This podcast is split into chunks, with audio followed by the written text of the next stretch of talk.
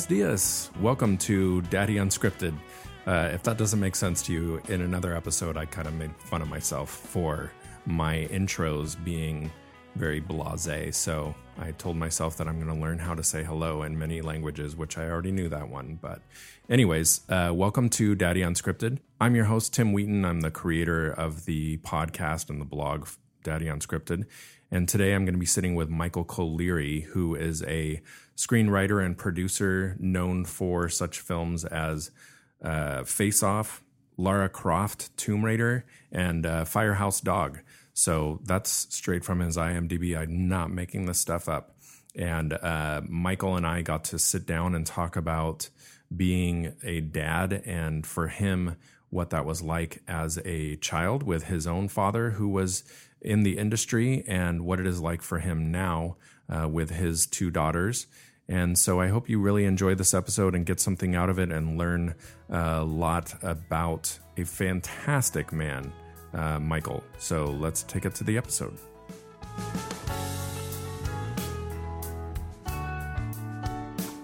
All right, we are here today uh, with another episode of Daddy Unscripted. Thank you for joining us. I am here with Michael Colleary. Hello.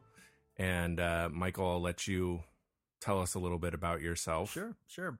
Uh, my name is Michael Colleary. Um, I am a 55 year old man. Um, I was born and raised in New Jersey, lived in Los Angeles now for 35 years longer.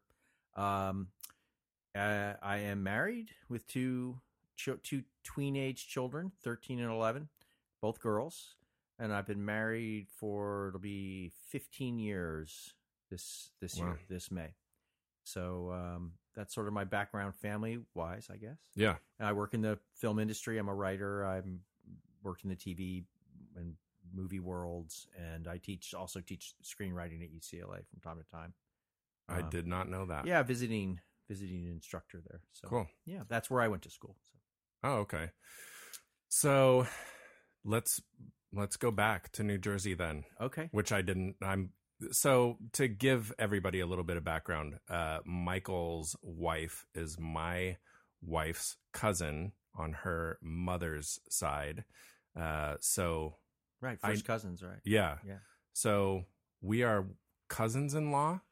Uh, cousins. It's either is there such cousins, a thing? I think it's like cousins once removed or cousins twice removed. I think you kind of get into that. Oh, right, that, right, right. That sort of thing. But yes, cousins-in-law would be a good, probably more it's, accurate. It's easier. It. Yeah. Um. So I know Michael, but I don't know Michael, and so oh, this, believe me, you'll know way too much before this is over. Yeah, this will be a learning experience for me as well.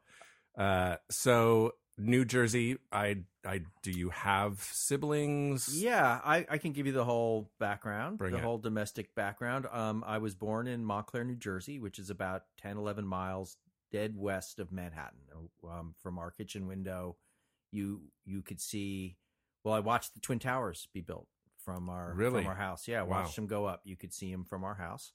Um, and right outside our kitchen window, 11 miles away, was this beautiful tableau of New York. On the left was George, you could see at night the George Washington Bridge. In the center was the Empire State Building. And on the right were the Twin Towers. I mean, it was really quite a picturesque place. Montclair is a fairly uh, well known town in Essex County. Um, which is sort of the center of the Soprano universe, but Montclair was more um, it was a prog- very progressive town growing up. It was one of the first towns in the country that had voluntary uh, uh, desegregation and um, busing, hmm.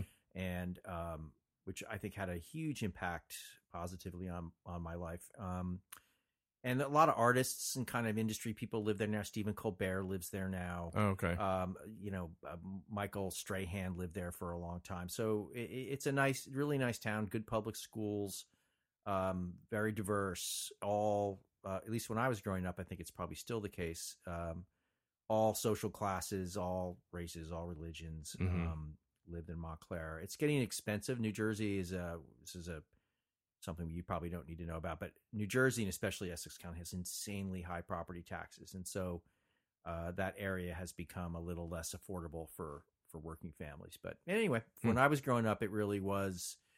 Uh, the baby, eh, kind of the tail end of the baby boom generation. There were families in my town in my grade that seven, eight, nine kids. Um, you don't see that much anymore, No. and um, you kind of got to know everybody if they were in the public school system because they all ended up in the high school, and um, lived there until the seventies. When I was about 16, 17, my dad, who was a TV writer, my dad worked in New York City, like a lot of dads from Montclair. Um, he worked in New York City, but he was in um, he was in showbiz. He wrote he wrote Captain Kangaroo, the baby boom kid show. For Wow. twenty years, yeah. So, uh, and it was a very steady. Unlike most people whose lives are in show business, he actually had a pretty steady gig. I mean, he Mhm. got up and he went, got on the bus and went to Manhattan and came home every night. Um, and so we really were kind of not didn't live in the fear of most like as most industry most showbiz families of like when's the next pay next paycheck Right. coming anyway so it was a very stable middle class upbringing i have an older brother by three years uh, i have two younger sisters uh, we all live out here los angeles Mm. area now my uh, one sister's married to a t- very successful tv writer um, my other sister lives in Santa Monica. My brother lives in Studio City, I guess. He works on a TV show. He's a writer also, Wow. TV show uh, for Nickelodeon. And my mom lives in Santa Barbara. My dad passed away, I want to say in 2012. They were married for 56 years. Wow. Yeah. Um, and, uh, you know, very solid citizens, both my dad and my mom. My mom did a lot of charity work. My dad was very much of that era of you work super work ethic, incredible work ethic, Mhm. but uh, loved us to pieces. His fantasy was for all of us to live together in a compound like The Godfather on an island somewhere. But beyond that, he was not very social. He was not a talkative fellow, particularly. Um, and uh, he was very warm. I don't make, want to make it sound like he was aloof and or anything like that. We we had a very wonderful, close relationship our whole lives. Uh, but he, you know, you had to be. It's like the movie um, Meet the Parents. It's like Robert De Niro in Mhm. that movie. You had to be in the circle of trust. If you got in the circle of trust with my father, then you were in. But the circle was very small. yeah. Um, so anyway, but uh, so yeah, pretty solid. Um, not a lot of chaos in in my family upbringing or anything like that. I mean, my parents had their uh issues um i guess like everybody financial concerns at certain points and their fa- their own family struggles um my dad came from a very dysfunctional irish catholic kind of new uh work nah, middle class family who were like one generation out of the coal coal fields Okay. and uh, so they that his side we don't know a lot about, but there was lots of alcoholism, lots of depression, uh, family abandonment, suicide. Uh, there's a lot of dark stuff on that on Wow. that side of the family. My mother's side, both her parents were immigrants from Ireland, came over in the early 20th century, probably about 100 years ago. Um, he was a la- my grandfather Beatty was a laborer in New York, helped dig the Holland Tunnel. Uh, they had big fam, big Irish family, very much. Uh, they were all pretty much all girls. They had, uh, I think, four girls and two boys. I want to say, is that right? And uh, big, fun, very close family. Um, lots of parties, lots of get-togethers, lots of closeness, and you know, fights too. Lots of Mhm. you know, very emotional uh, part of the family. Unlike my dad's side, which who were pretty, um, you know, subdued and low key. And, Yeah. uh, but my mom's family was what you know, like the first hour of the Deer Hunter. I mean, that's sort of what all the weddings were like. Awesome. Uh, um, and uh, so anyway, so that's that's kind of my family background. so was your dad's family large and your mom's family large or no? I mean like sibling wise would Oh, of them? uh, that's a great question. My mom's family was very large. Like I said, I think she had four sisters and two brothers, and you know they they were not well off by any means. I Right. mean, my mother slept in the same bed with my sisters, but a very proud family. You know, Mhm. hardworking, again, very solid citizens. Uh, but it, living in in Brooklyn back Mhm. back before you know Brooklyn is what it It is, is now. Brooklyn, yeah. Uh, my mother to this day, once in a while, will show, will tell her how much apartments go in and We used, I think I went on Google Earth with her once and showed her her old apartment in Park Place, Oh Brooklyn, gosh. and she couldn't. She just isn't like shaking her head in disgust at Right. how much how expensive it all is. Um, but my dad actually no, my dad had one sibling. Um, my dad's family, we've pretty much decided his whole upbringing was like right out of Eugene O'Neill. He, his mother was a very controlling, dominating Mm, uh, person. If you saw the movie Carol, um, if anyone, if mm. we could do a little, yeah. My mother, my grandmother was very reminded me a lot of Cate Blanchett in that movie with her fur and kind of very haughty uh, attitude, kind of that masked a real sense of um, uh, low self esteem and Mhm. con- need to control and everything like that. And um, so anyway, they my brother had my father had one brother, and my grandmother um, set about kind of splitting them down the middle. My father was her favorite and could Mhm. do no wrong, and my uncle was the bad kid and could do no right. Mhm. And uh, that that played out in terrible, gruesome family ways all through their lives. And then my dad had two sons, me among them. And I was my grandmother's favorite, and I could do no wrong, and my brother could do no right. And my uncle Bill had two sons, Brian Huh. and Billy, and one of them was the favorite and could do no wrong. And so, anyway, there was you get the idea, and there was just lots and lots of melodrama, which um, we escaped from uh, when my family moved to California, pretty much. My family- So, with that move, was that I'm assuming your dad was writing for Captain Kangaroo to the end, and Yeah, pretty much. But, Um, the show, well, my dad was, you know, look, my dad had worked on Captain Kangaroo for a long time, 15, 20 years, and he was, he was a little, he was not satisfied particularly. I mean, he Mhm. did not have sort of grand ambitions of artistic grant, you know, you know, a big artistic, brilliant career and like that. But he was pretty bored of knock knock jokes and ping pong balls. and- yeah, yeah, and all that. and uh, he wanted to come out to California. He wanted to get out of the East Coast. He was born in Montclair, New Jersey, also lived his whole life there pretty much. Mhm. He was sick of the family stuff and and uh, sick of the weather and all that. So, you know, eventually Captain Kangaroo started to wind down. Um, they were cutting the budgets. They were cutting the schedule. They wanted to phase. You know, they were cutting salaries and all that. And He just took that as a sign that it was time to move on. Mhm. He really wanted to get into sitcoms. He wanted felt that he had a had you know a real interest in sitcoms, and so he. went, I always joke that my dad was the last guy over forty who to that they let into the sitcom business before they before they changed all the rules. who didn't have to work his way up. yeah, he, Yeah. he he didn't have to go to Harvard Lampoon or anything like that. But uh, my yeah, so we moved out. I want to say 1977, 78, and that was sort of just before the certainly the TV business started to change and become Mhm. a real uh, of real interest to young, particularly young men. Mhm. Um, it was right before that era when yeah guys from the harvard lampoon came out and got on the simpsons and every, Mhm. everyone was sort of 24 years old and so my dad was able to kind of get worked really hard um, and he was able to get kind of a good run in there for about 10 or 12 years before he he retired Okay, so did he work on something steady during that time, or was He- he, just kind of He- tendrils? he he actually a little bit of both he he um he was able to get a couple freelance back in that day those days you could actually get hired to write freelance Mhm. but to do freelance scripts um open assignment scripts for shows so he wrote a mash and he wrote a barney miller um and he worked on a show called A.E.S. hudson street which didn't last very long it lasted like one season Yeah, I definitely didn't hear about that one. yeah, and um, but he, my dad was really, like I say, great work ethic, no nonsense, no trouble, you know. So he was someone who people want to would like to that kind of personality. People want to work with because they know they're they're reliable. right.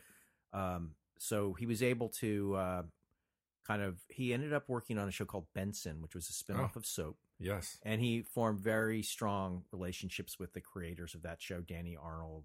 Uh, I'm sorry, Danny Thomas and Tony. Oh, yeah. To- yeah, and Danny Thomas's son Tony Thomas is a very successful TV producer and produced Soap and a million other shows. hmm And uh, so they became close, and so uh, Tony kept my dad on Benson for four years, and then hired my dad to work on a show called It's a Living, which was one of the first direct to syndication TV shows Oh. ever made. It had it had been on NBC, I believe, and it had been canceled.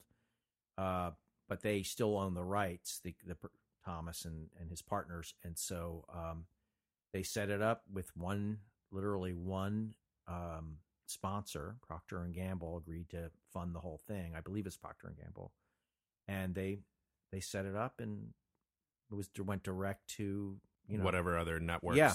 syndicating it. for- syndicated yeah direct to syndication it was a big financial success and my dad had a piece of the show so he was able to retire Oh, that's cool. but he worked himself to you know to the kind of his limit he had double Yeah. you know by the time he quit he had to quit i mean he had double pneumonia he Oh, jeez. he just worked until he dropped Yeah. but he lived you know he recovered he recovered right. um, and had a nice long retirement before he died but uh, but he was pretty much husk by the time he got, got out Mhm. of it it's amazing my dad lived to be i think he was 83 or 84 when he passed on but um he had just i think he had just turned 84 uh you know he smoked for 30 years he Mhm. drank he drank tons of diet soda for 30 years he was overweight uh the guy never exercised Mhm. He, um ever he was he he he was like the only guy who in Southern California who like never owned a pair of jogging shoes or anything like that. He just he he, he just wasn't that way. Yeah. And so he just will. It was like I said, he was he was two generations out of the coal coal Mhm. fields, and it was just like bullheaded, just hard minor stock or something like that. Which Mhm. I don't, I didn't have. My brother has it a little bit better than me, but I never, I did not get that Yeah. ability at all. So he then, I'm doing math while you're Uh-huh. talking, was born in like 28. Very good. Yeah, he was born in 1929. Oh, My dad 29. was born in 29. Okay. and I was born in 60. Okay. Um, and so yeah, he was about 30 years older than me. Okay. And he was 30. born in New Jersey? He was born in Montclair. Yeah, Oh, He- okay. we were born in the same hospital. Oh, wow. Yeah, So your mom was younger than him? my mom was Is younger than is him. younger than him. Yeah, by a couple of years. Okay. She just turned 85. Okay. So your parents are basically exactly where my parents. Oh. My dad was born in 29 Oh wow. and my mom was born in 31 Oh wow. And my dad was one he was a twin and he had two other siblings Uh huh. and they lived during that same time of going through the depression Right. Right. um you know i used to hear all those crazy stories about all that time during the depression and then the you know we always loved hearing about the five cent um meals that they could get a right. the- burger and a right, soda at and, the at the uh, automat. you Yeah. yeah. Yeah. Uh so that's funny that they were Where were basically they? Where were they born and lived and everything? so my mom was born in um ohio Mhm. and she lived in a suburb area of cleveland called shaker heights Oh sure. Yeah. which back then was completely different and now um because my my last job i used to have to go to cleveland all the time and so once i actually took a drive to shaker heights it's now a um i think it's pretty ghetto yeah. um Right. and i want to say i know my mom told me this at one point but i've also been told at one point that i was part indian which apparently is not true.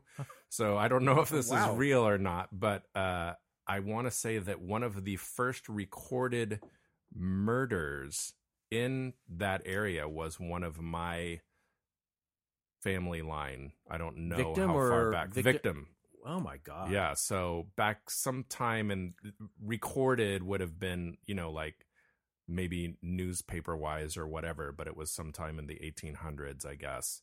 Um, I'm sure there was murder in Cleveland long before that. Oh Um, yeah. but So much for the good old days. yeah. Yeah. Um, but anyways, yeah, my dad was born and raised out here in. I, I always get the two confused. It was either Redondo Beach or Hermosa Beach, Mhm. um, and so he was out in the coast all his life, basically, and uh, went to Occidental Mhm. College up there, and was, I mean, just lived a totally different life. He um, was one of the original surfers Wow. who he would always tell me that it was during the time when they would cut a tuna um, basically in half or whatever and lacquer the tuna to the surfboard, and those were the original first.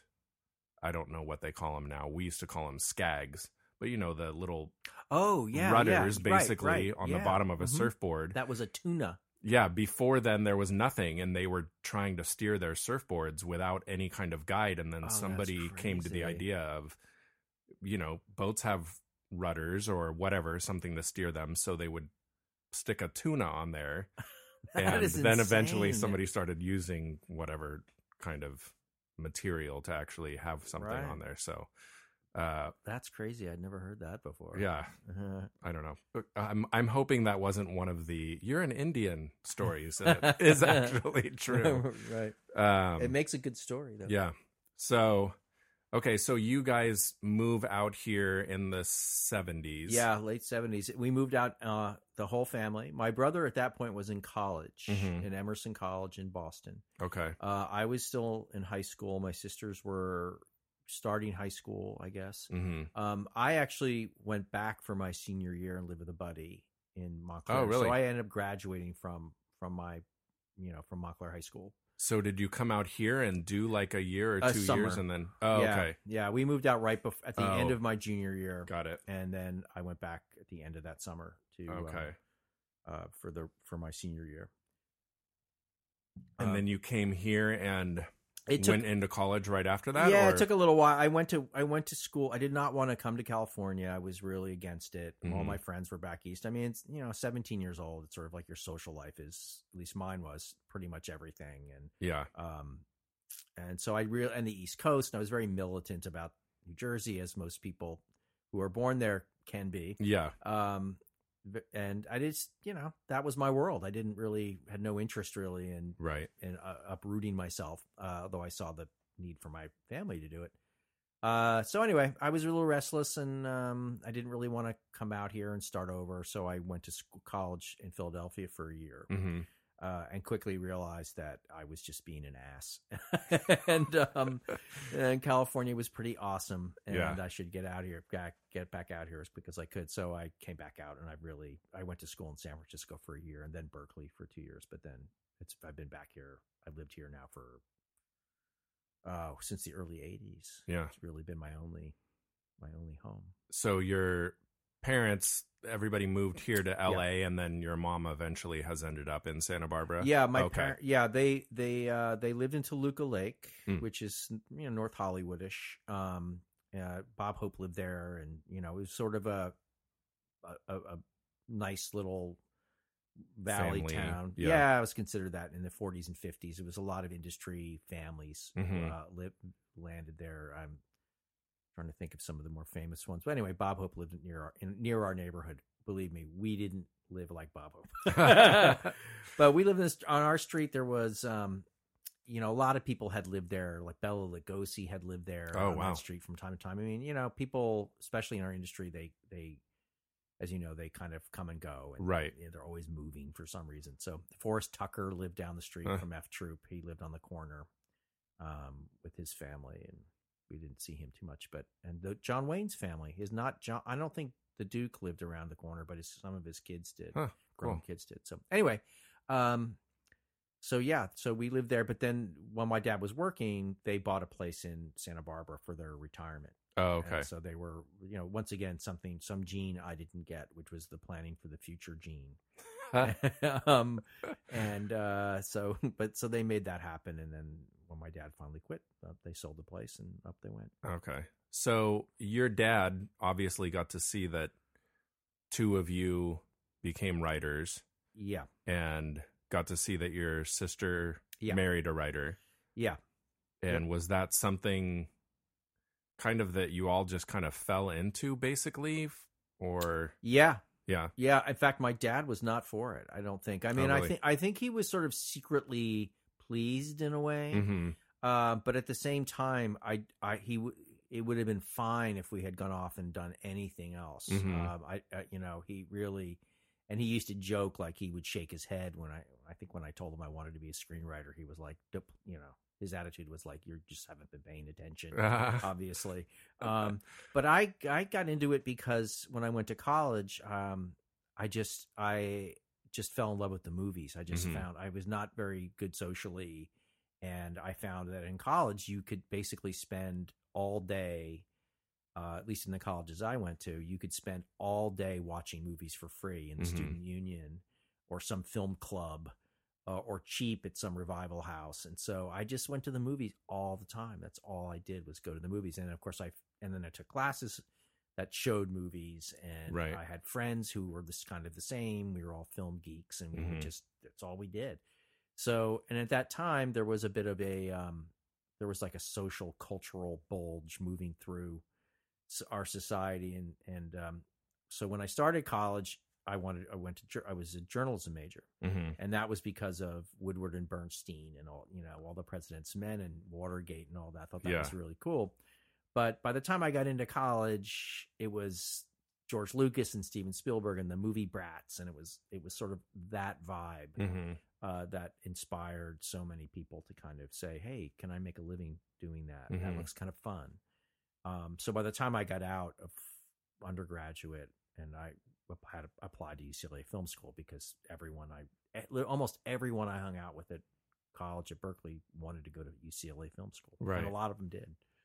A lot of them did. So that was kind of the big Yeah, this side West Coast film school to go to was UCLA, pretty much. yeah. SC was even at the time. First of all, it was tons more money. Yeah. um and i did apply there and i was accepted but it was so much more money and and the vibe there was always kind of uh, it's hard to say there there was a real sort of smugness to Mhm. the culture there hmm um and just i guess deservedly i mean look who they've pumped out of that institution has changed the movie industry forever but right.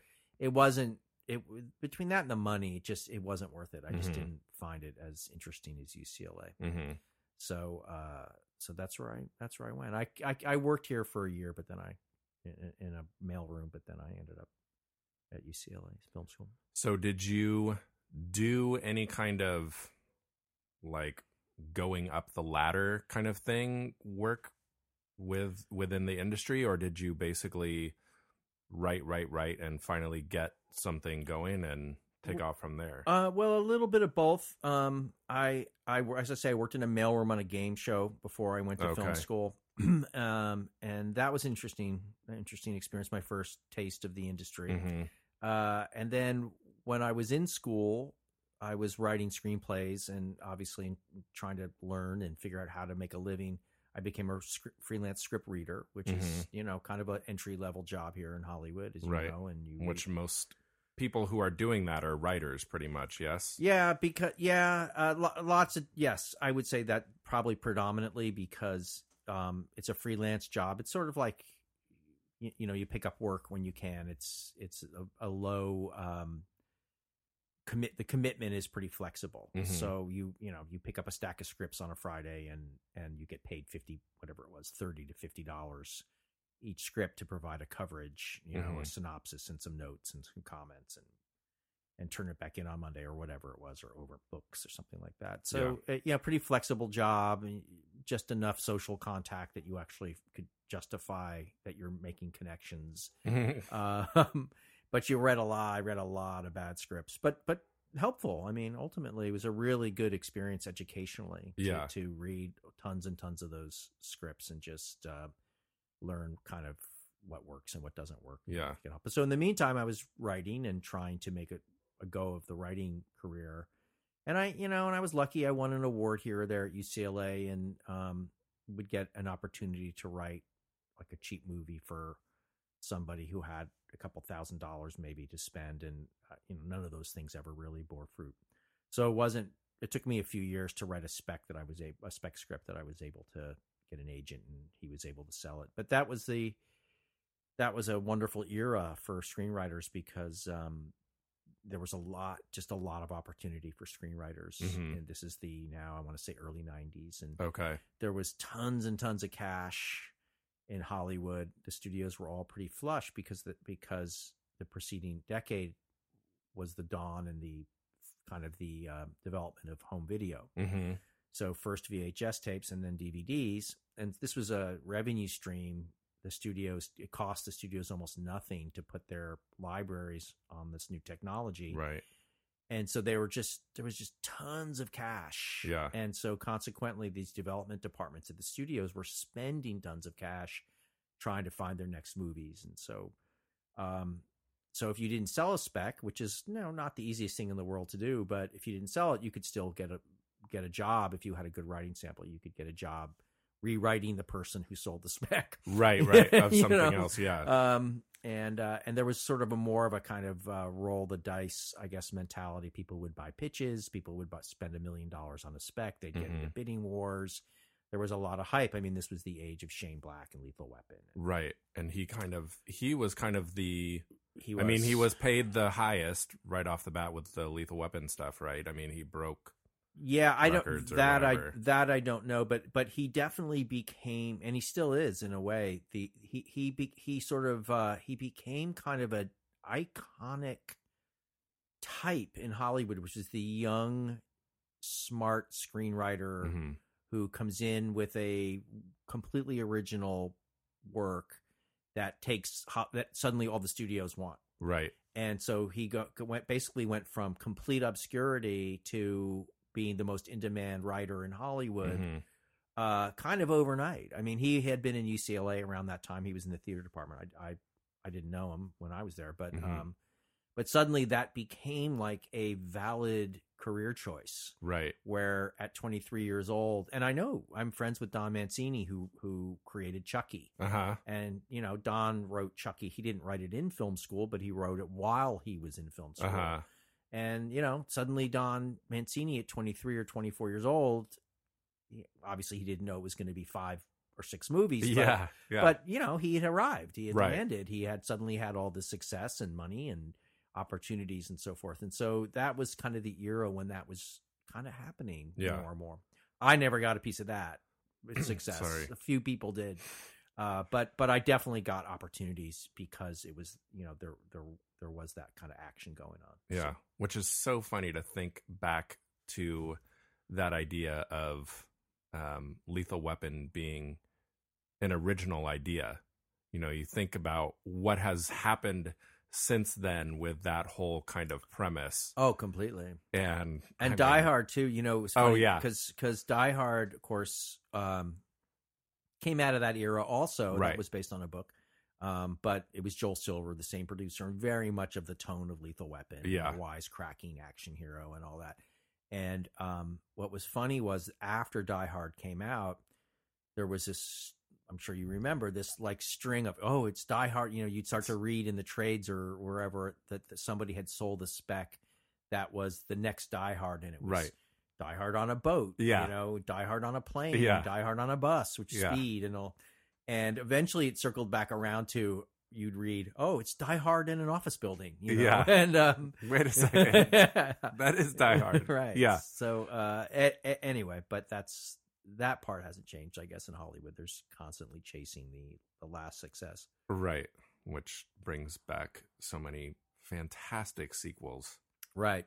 Yeah. Yeah. No, that's it's or reboots. Yeah, there weren't much in the way when when I was starting out. There were not the reboot idea hadn't really hmm become part of the business plans of these of the studios, but now now it you know like Spider Man. I guess Sony was the really the biggest offender. Bro- Sony broke broke down all the uh, I guess social contracts about when when is a passable amount of time before you resuscitate something when Yeah. they just roll from one Spider-Man origin or origin movie to the next Spider-Man origin movie. It just it's terrible. which was great about Hulk, which I never watched any of those Hulk movies, but it was so funny because it had, I mean, you had what, three Hulks within a maybe six year period or something yeah, like that? Yeah, they never quite found the right take on that. You Yeah. know, and that that that was funny too because you know when Iron Man came along, I don't know if Hulk was before Iron Man or after, but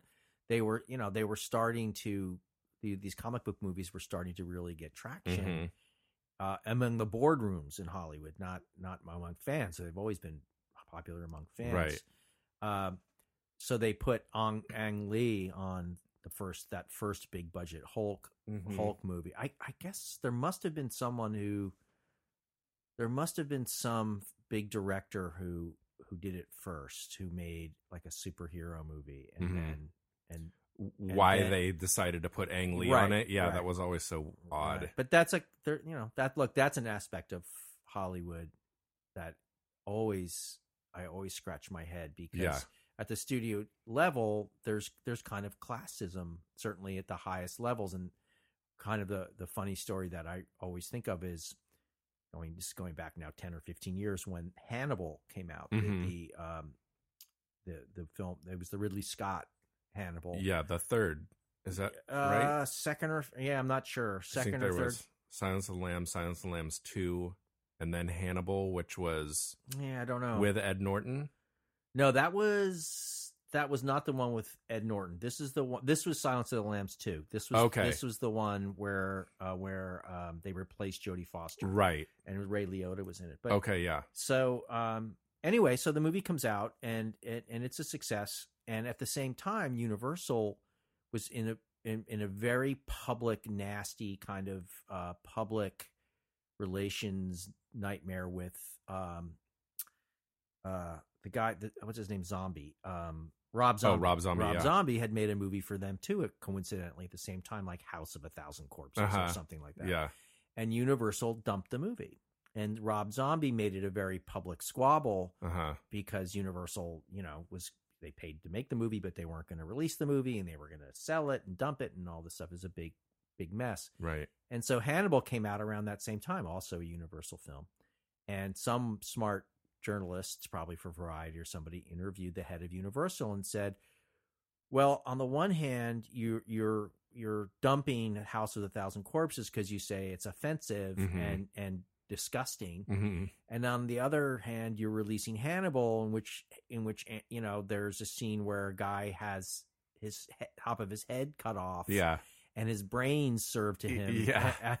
and whoever executive was, I forget who was, says something like, "Well, you can't compare the two. One has Sir Anthony Hopkins, you know." yeah. And so that you know there is that level of, w- w- you know, we'll make a superhero movie, but it has to be an Ang Lee superhero movie, Right. We've classed it up. Right. We've classed it up. Yeah. we've classed it up, and there's that aspect of it throughout. Hollywood. I mean, there's a million stories. Oh, yeah.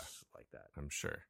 So, bringing back, you are um, working as a writer uh, and going through the struggles of Hollywood and um, navigating all of that.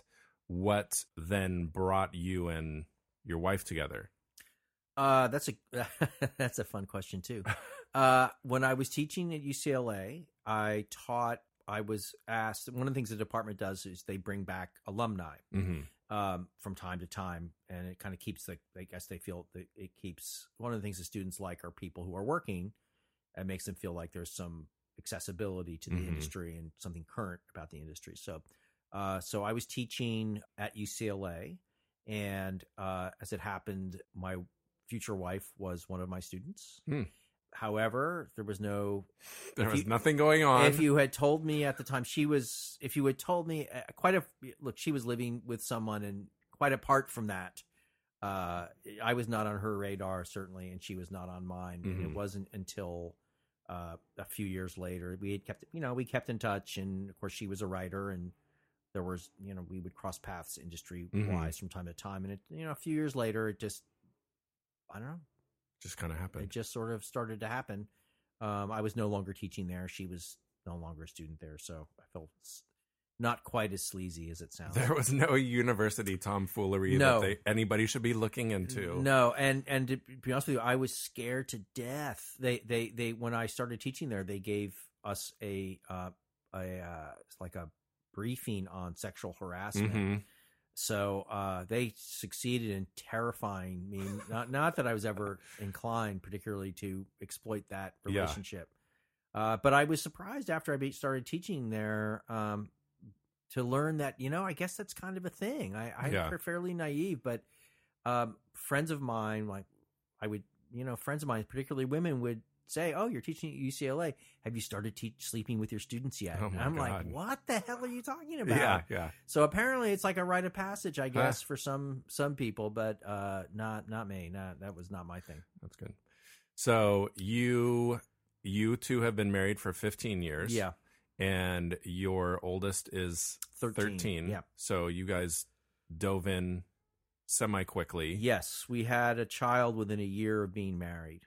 which you were at the time doing math. You're 40. 40. 40 I was uh I was four uh, let me see, got married. I was 40 when I got married. okay. So you're 42 when, I was Four. 41. yeah. Still 41. Right. When when the Don't don't jump ahead. I when the first still one 41. I was still 41. I need all that time. Yeah, uh, when it. the first one came along. And, Okay. And then uh, the second one came along uh, 22 months later.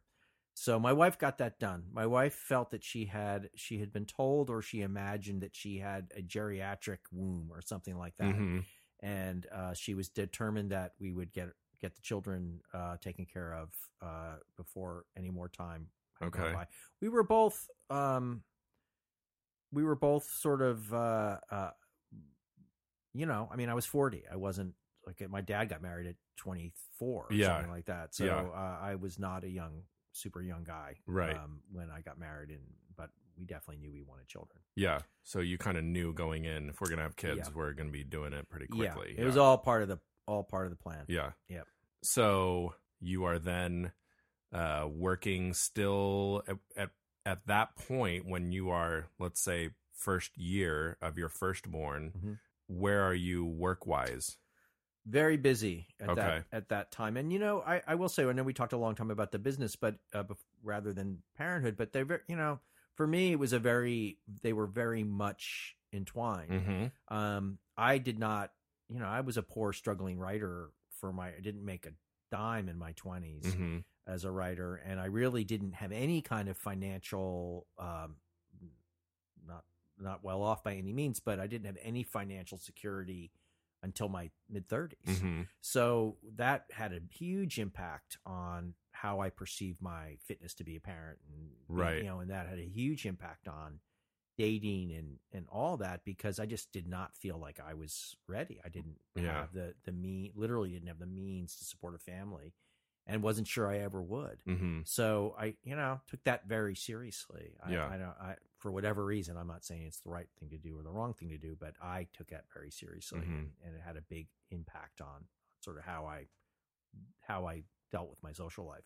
So anyway, um, I was lucky enough to meet my wife at the right time, Mm-hmm. and we were lucky enough to keep it together, uh, and um, till till I tricked her into marrying me, and then um, I'm I'm right there with you on that too. and the and the kids came along too, sort of right on right on time. So. Yeah.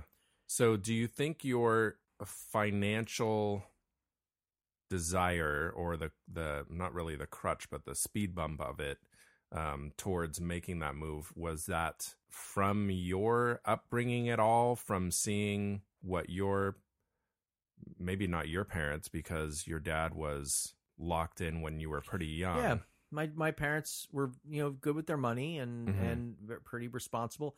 Um, I I just think I had for whatever reason, and again, I'm not. This is not by any means meant to be a uh, self-aggrandizing statement. It just I had a real hyper responsibility Mhm. to my to to myself and at my own expense ultimately because I think there's a lot of things in life that I just should have said like they say in that movie sometimes you just got to say fuck it and um, Right.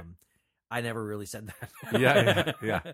Uh, rarely in any case. Um, and so I think that was part of it, you know, and Mhm. I think the other part of it was I was very, not that we need to get into my psychology too much, but I was Oh, we're going there. Okay. I was very hard on myself about that. I mean, I really felt even from my early 20s, I should be able to take care of myself. I should be able to make a living at this. I- Mhm. why am I not able to do that? And so I was definitely very, a very up, uptight, frustrated about that part of Mhm. my life. And I think that fed into it. I was very hard on myself Mhm. about allowing myself to have any kind of, uh, you know, just friv- frivolity, I guess, Yeah, or yeah. any kind of just lightness. And I'm pretty serious about stuff, and that that really infected other aspects of my life. So in those 20s then when you are not getting financial gain from being a writer and you I assume are living doing the apartment life in LA yeah, basically yeah, yeah. and struggling I mean are you in kind of a in that cliched struggling writers cycle pretty much and Yeah. Eh. Yeah. I lived in a. I was lucky to get a rent controlled apartment in Santa Monica. Very lucky. Um, and uh, it was this pre-war stucco little cube over by Santa Monica College. hmm Um, small little rooms. It was a Depression era place. It was nice enough. I mean, it was hardwood floors and you know Yeah. stucco everything. It was a. It was like a pillbox. Yeah. Um, and in fact, when the earthquake came in '94, the two places on the other side of my building, which were built in the '60s, they both had major damage. My Mhm. place didn't even get a Huh. crack, but um, anyway, but yeah, it was like you know, it was like a bunker. I used to describe it as a bunker, and I Mhm. would go in there and just shut the door and lock myself in, and and uh, no one got in. You know, Yeah. On, on any on any capacity. Um, so yeah, definitely, I was I was kind of just keeping my nose to the grindstone, and it was all or nothing kind of Mhm. all, all or nothing. And most of your buddies were also writers at that time that you were hanging out with out here? Or? Yeah, Yeah. yeah, most of them were. And my writing partner, um, who I wasn't, well, I guess I was partners with him by the early '90s. We were working together, but he worked on his own stuff, and he had a very nice, flourishing career, quite without my involvement. So Mhm. he was pretty busy, even aside from what we were doing. Um, but we got busy together as partners. I want to say around 1994, somewhere in there. Mhm. So, um, and uh, so by the time my oldest came along, we were we were really up to our necks in it. Mhm. And then 2002, we had had a couple movies made by then, and that you know keeps you somewhat viable, keeps you somewhat in demand. Yeah. Um, Gets your name out there. And, Yeah, it provides more opportunities. Yeah. Certainly, you're on. You're kind of uh, hot. Right. So in this business, then, um, which is kind of a weird mix between being sort of self-employed, but also employed by the man, Mm-hmm. because you are, in effect, I assume, kind of in the beginning, doing something on your own to get it sold, and then you have.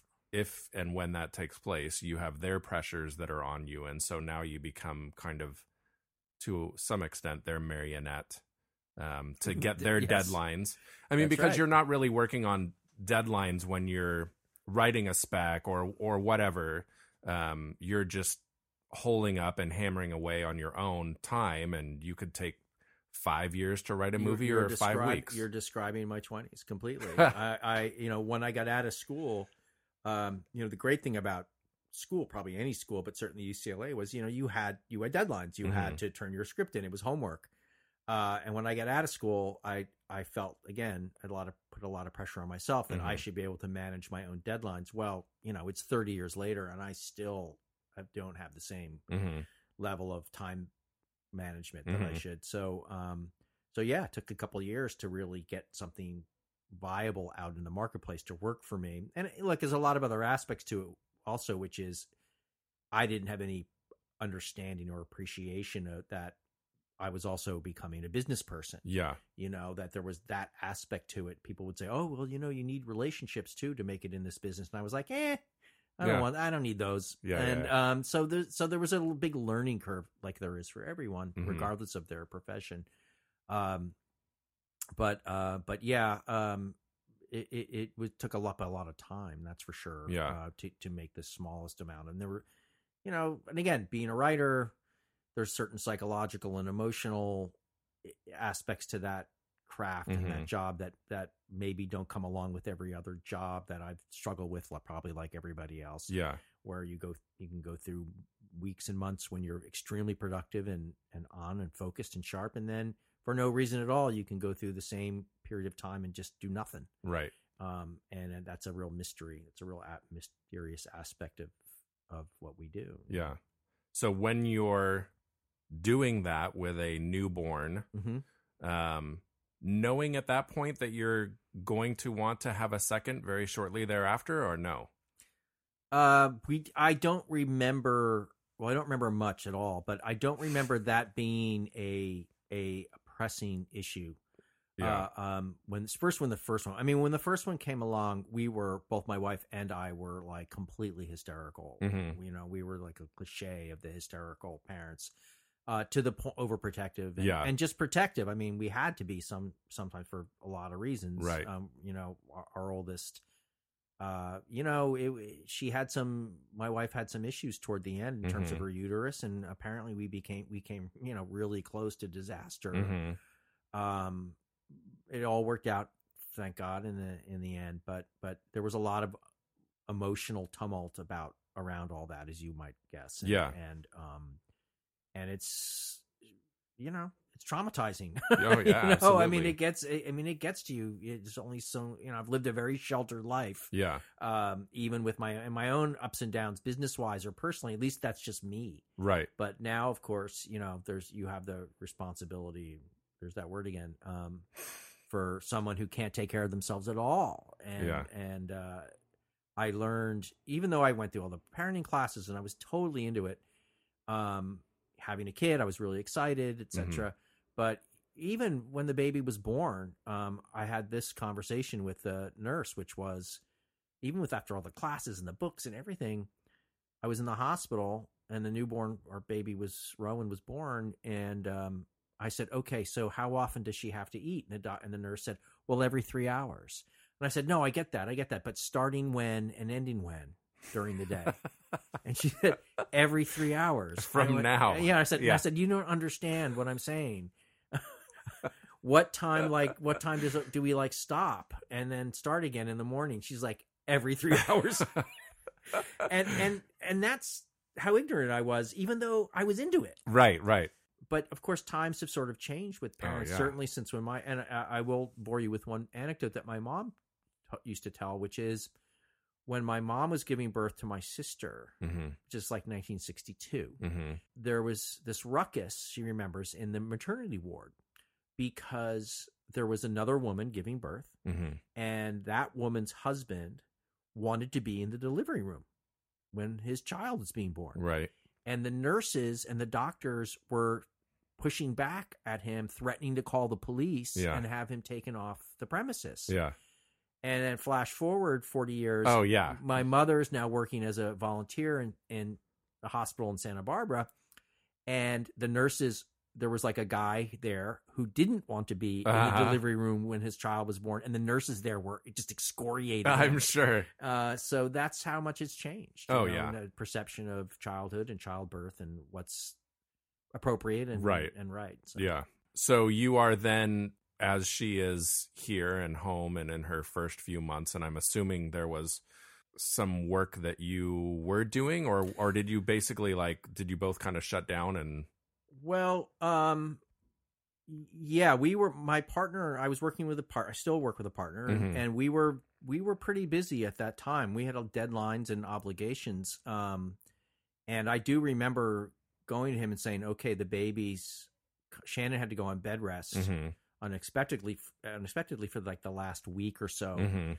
And so I remember going in when I when she called me and said I've been to the doctor and I have to go to go to bed. Mhm. I walked into my partner's room and said, I have to go home and I won't be back for a month. And as much as he understood, Yeah. you know, he was not, I can't say he was pleased I'm sure. with that news. Yeah. Um, I mean, cause it, it had impact on the way we worked. I mean, Yeah. it had to, you know, yeah um, and it, it definitely had a, uh, a, a massive impact on, on our partner, not our partnership. Well, yeah, I mean, on our, our work life yeah for sure yeah which continues to this day. right Because prior to that, you know, I was there every day. Yeah, we were yeah. there working together every day. There were really very few outside impediments to to our time. Yeah. Again, managing our time and and being able to put time, you know, if it was a Saturday or a Sunday or at night or just didn't holiday. I mean, we worked.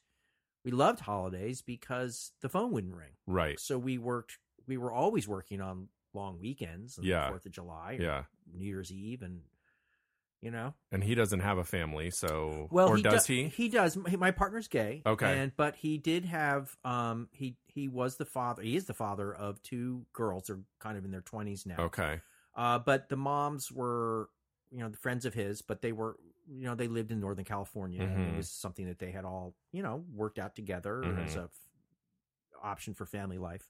Um but he was not in, by no means in charge of their day to day or anything like Right, that. right. yeah so it's a very different understanding yeah place for him. Yeah, I mean, he didn't have the he, right. He didn't have the daily domestic demands of Right. of of having a newborn in the house. Yeah, yeah. What I did, and he didn't. You know, he he's a lot calmer than me, and he did so he didn't have the same response to the hysteria that my wife and I hmm had at having a new one. And and in fact, and you have two, so you probably understand. But you know, after we had the second one, we were like, why the hell were we so freaked out about the first? Yeah. Stretched, thin by Yeah, the first yeah. because having two is so much harder. They say it's easier, but it's not, No. especially when they're close together in age. And it's like this little lump just ran my, you know, another two adults around to, Right. for her care, Yeah. you know, just ceaselessly. Yeah. So I can't say we, we, you know, she's, she thrived, she Mhm. survived.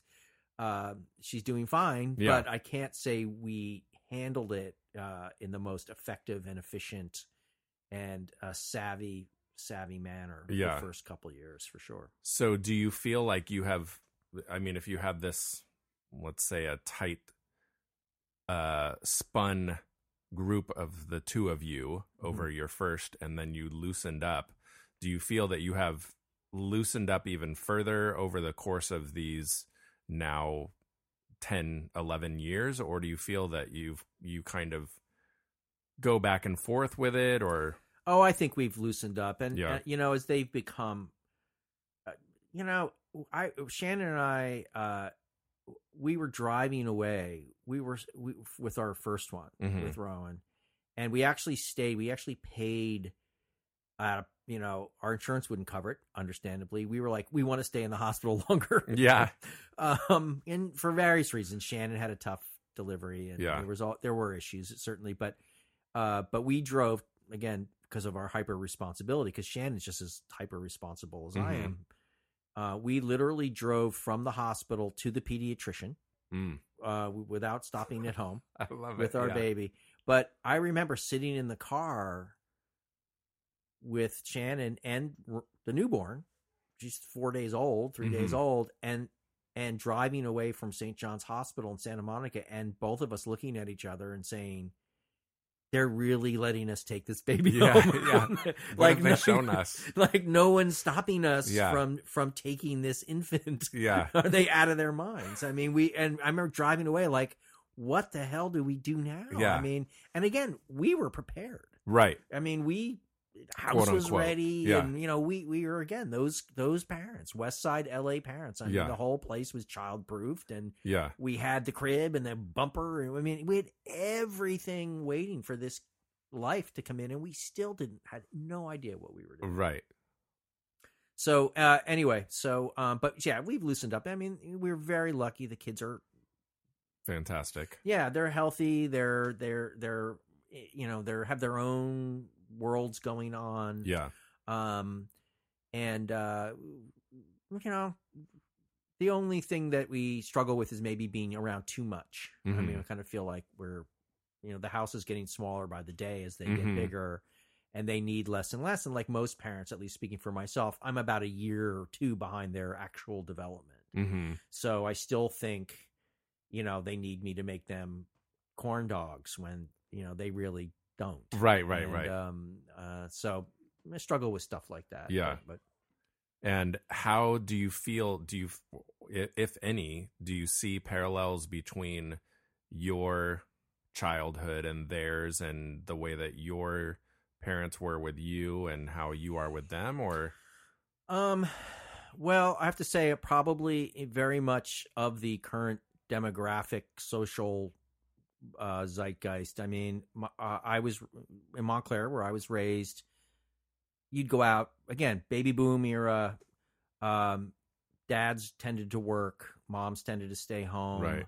Uh, lots of kids, um, station wagons and dogs and Yeah. all that kind of stuff. And and you know you you got up in the morning as a kid in the summer or you know on a Saturday, and you at five or six years old went out the back door, and you didn't come home until seven o'clock yeah, at night yeah, and you, no one was looking for you. you Right. know, no one was worried about you particularly. Uh, no one said stay out of the street. You know, Yeah. I mean, like you kind of just the older you'd say to the older kids, "Oh, look out for your brother," you know, or your Right. sister or whatever. But that was kind of it. and you were climbing over fences and and um, you know crawling Lighting under things on fire. Yeah, lighting. Th- Yeah. yeah, no, exactly. All of that, and and so that does not happen here. That that might happen. That does not happen with them. I mean, Right. um, you know, their their upbringing was all like you know play dates and, and Mhm. it's all very structured, and you always knew where they were. And Yeah. um, there there was no my my parents. We lived uh, our backyards. We didn't live literally next door to uh, this other family, but our backyards did. Backed right into them. Yeah, and so my parent and they had seven kids, all our same ages. You Mhm. know, all the spread was exactly the same, and so um, they my parents put a gate in Mhm. because we were always climbing over the fence, and so they just put a gate in between the two yards, and that I think that gate still might be there. I mean, you just got up and ran out the back, and Yeah. you never you cut through backyards. There weren't fences like here. There weren't walls. Right. You would just you knew all the shortcuts. Yeah. and you, you Everybody was attached and yeah, and it was like an Indian, you know, Indian path through the back, all the backyards. I mean, you would just, you just knew how to get to anywhere you needed to go in your neighborhood at large, cutting through behind garages and all that kind of stuff. And Right. it became a whole, that was your land. Yeah. You know?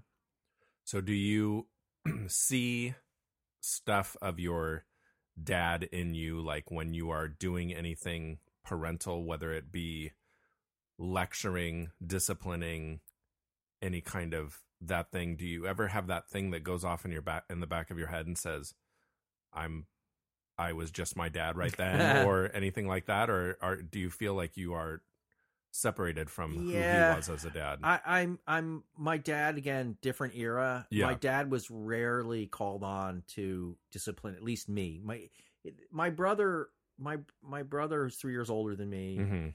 and um you know we're very close now but but growing up he was really unhappy that he had siblings he was like Mhm. the kid he was very precocious super smart Mhm. um but he was very disappointed that he was not an only child Uh, and um and so that kind of rolled downhill and he he had a tough time growing Yeah. up i mean he just he just did and and uh so he was the one getting into trouble bullying my, me or my sisters and so my father had to kind of my mother gave up trying to discipline my brother and my so my dad had to step in but Mhm. beyond that you know i didn't really make trouble you know typical second child flew under the radar you yeah, know? yeah. Um so I, I didn't really require that that kind of thing so it kind of left me i didn't really know what to do especially with two girls Right. but they're you know rarely have to bring the hammer down Yeah. at this at this point you know you've you've been lucky. well they're not teenagers yet Yeah. yeah yeah i mean and and i i see it with my oldest right now i mean she's she's gonna be 13 uh gonna be 14 in a couple months and she's a great kid um but i i see her starting to get restless and wanting more autonomy and um and by that i mean just even inside our relationship inside our Mhm. house she doesn't want me you know she's starting to kind of push back a little bit not not in terms of bad behavior or anything like that but Mhm. she just wants to create her own space as Mhm. a human being you know and i think i benefit from a lot of that kind of psycho- pop psychology you know which is understand oh well you know she's acting out you know right Right, right, right. um uh she's trying to create her own identity you know Yeah. and all that stuff and a, a lot of that stuff is valuable a lot of that stuff makes sense and if you don't take it personally you know um it's it helps Yeah. to, to kind of just go with the flow a little bit Yeah. And they are now in that age of I mean, they both are texting and yes whatever pretty yes much. and- yes they are they are up to their necks in the in the technology revolution and the oldest one i don't worry about so much i think she she plays piano in her room she Mhm. draws she colors she has a lot of things that keep her occupied Mhm. just this last since christmas just this last christmas a few Mhm. weeks a couple months ago the youngest got an ipad Mhm. and she i think she's struggling I, she doesn't realize it Mhm. uh, well, let's put it this way: we're struggling with her love of the iPad because Uh-huh. she she is spending a lot of time staring at that thing. Uh-huh. And even last night, for the first time, I woke up at two in the morning. I saw her light was on, and she was in there looking at either her phone or her iPad. Uh-huh. Oh, Daddy, no, I had a nightmare. I'm like, earn it off. Yeah. So there might be a bit of a reckoning coming in terms of time, Mhm. of time spent. And where they are, where the devices are kept at night. Yes, exactly. Yeah, Yeah, yeah. exactly. They might have to lock them. We might put them in a lockbox Yeah. or something like that. And again, I don't, you know, we're we're not that tough on them if if they're doing other things. It's, Mhm. balance, it's all about trying to find the right balance. you know? Right. And I think uh, parenting ends up being one of those things that's an expression of both your best and your most challenged traits. Right. Um, and it has to do a lot with what's going on with the kids too. You know. Right. Um, And your spouse. and your spouse. You're and- bringing a whole nother element in. yeah, and religion, and you know Right, all right. these values that that figure into it. We tend to be more, um, uh, what would the word be? Secular, I guess, in our values. Yeah. we don't we don't we don't really practice a religion particularly. Right. You're not going anywhere on Sunday morning. No, um, nope. And we're not bringing sort of like you have to do this because that's what we believe. Mhm. You know, I think we're we're a little bit more open minded about.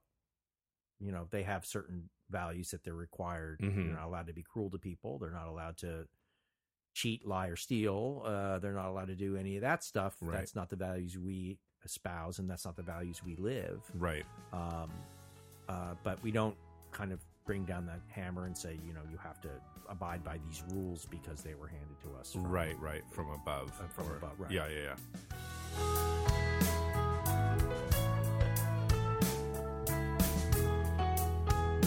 All right. Thanks again for listening to this episode. And just so you know, if you did not get enough of me and Michael, there is a Fork in the Road episode that will be available as well. A Fork in the Road is something that sprouts off of my normal uh, daddy unscripted podcast episode with one of my guests. Uh, I don't think all guests will actually have a fork in the road, but Michael and I absolutely did. And ours is basically us just talking about uh, movies and TV shows as well. So if you want to hear somebody within the industry and then myself, who's basically just a cinephile, um, then you can go to that fork in the road episode but I wanted to close this one out as well and thank Michael for being on and thank you for listening. Uh, you can find Daddy Unscripted online at daddyunscripted.com. You can find us under the same name on Facebook and even on Twitter. And then uh, if you want to listen to us on your Android device, you can use Stitcher. Uh, on your iPhone, you can use your podcast app. And I'd love for you guys to um, find the podcast on iTunes and uh, leave us a little review, a rating, and subscribe.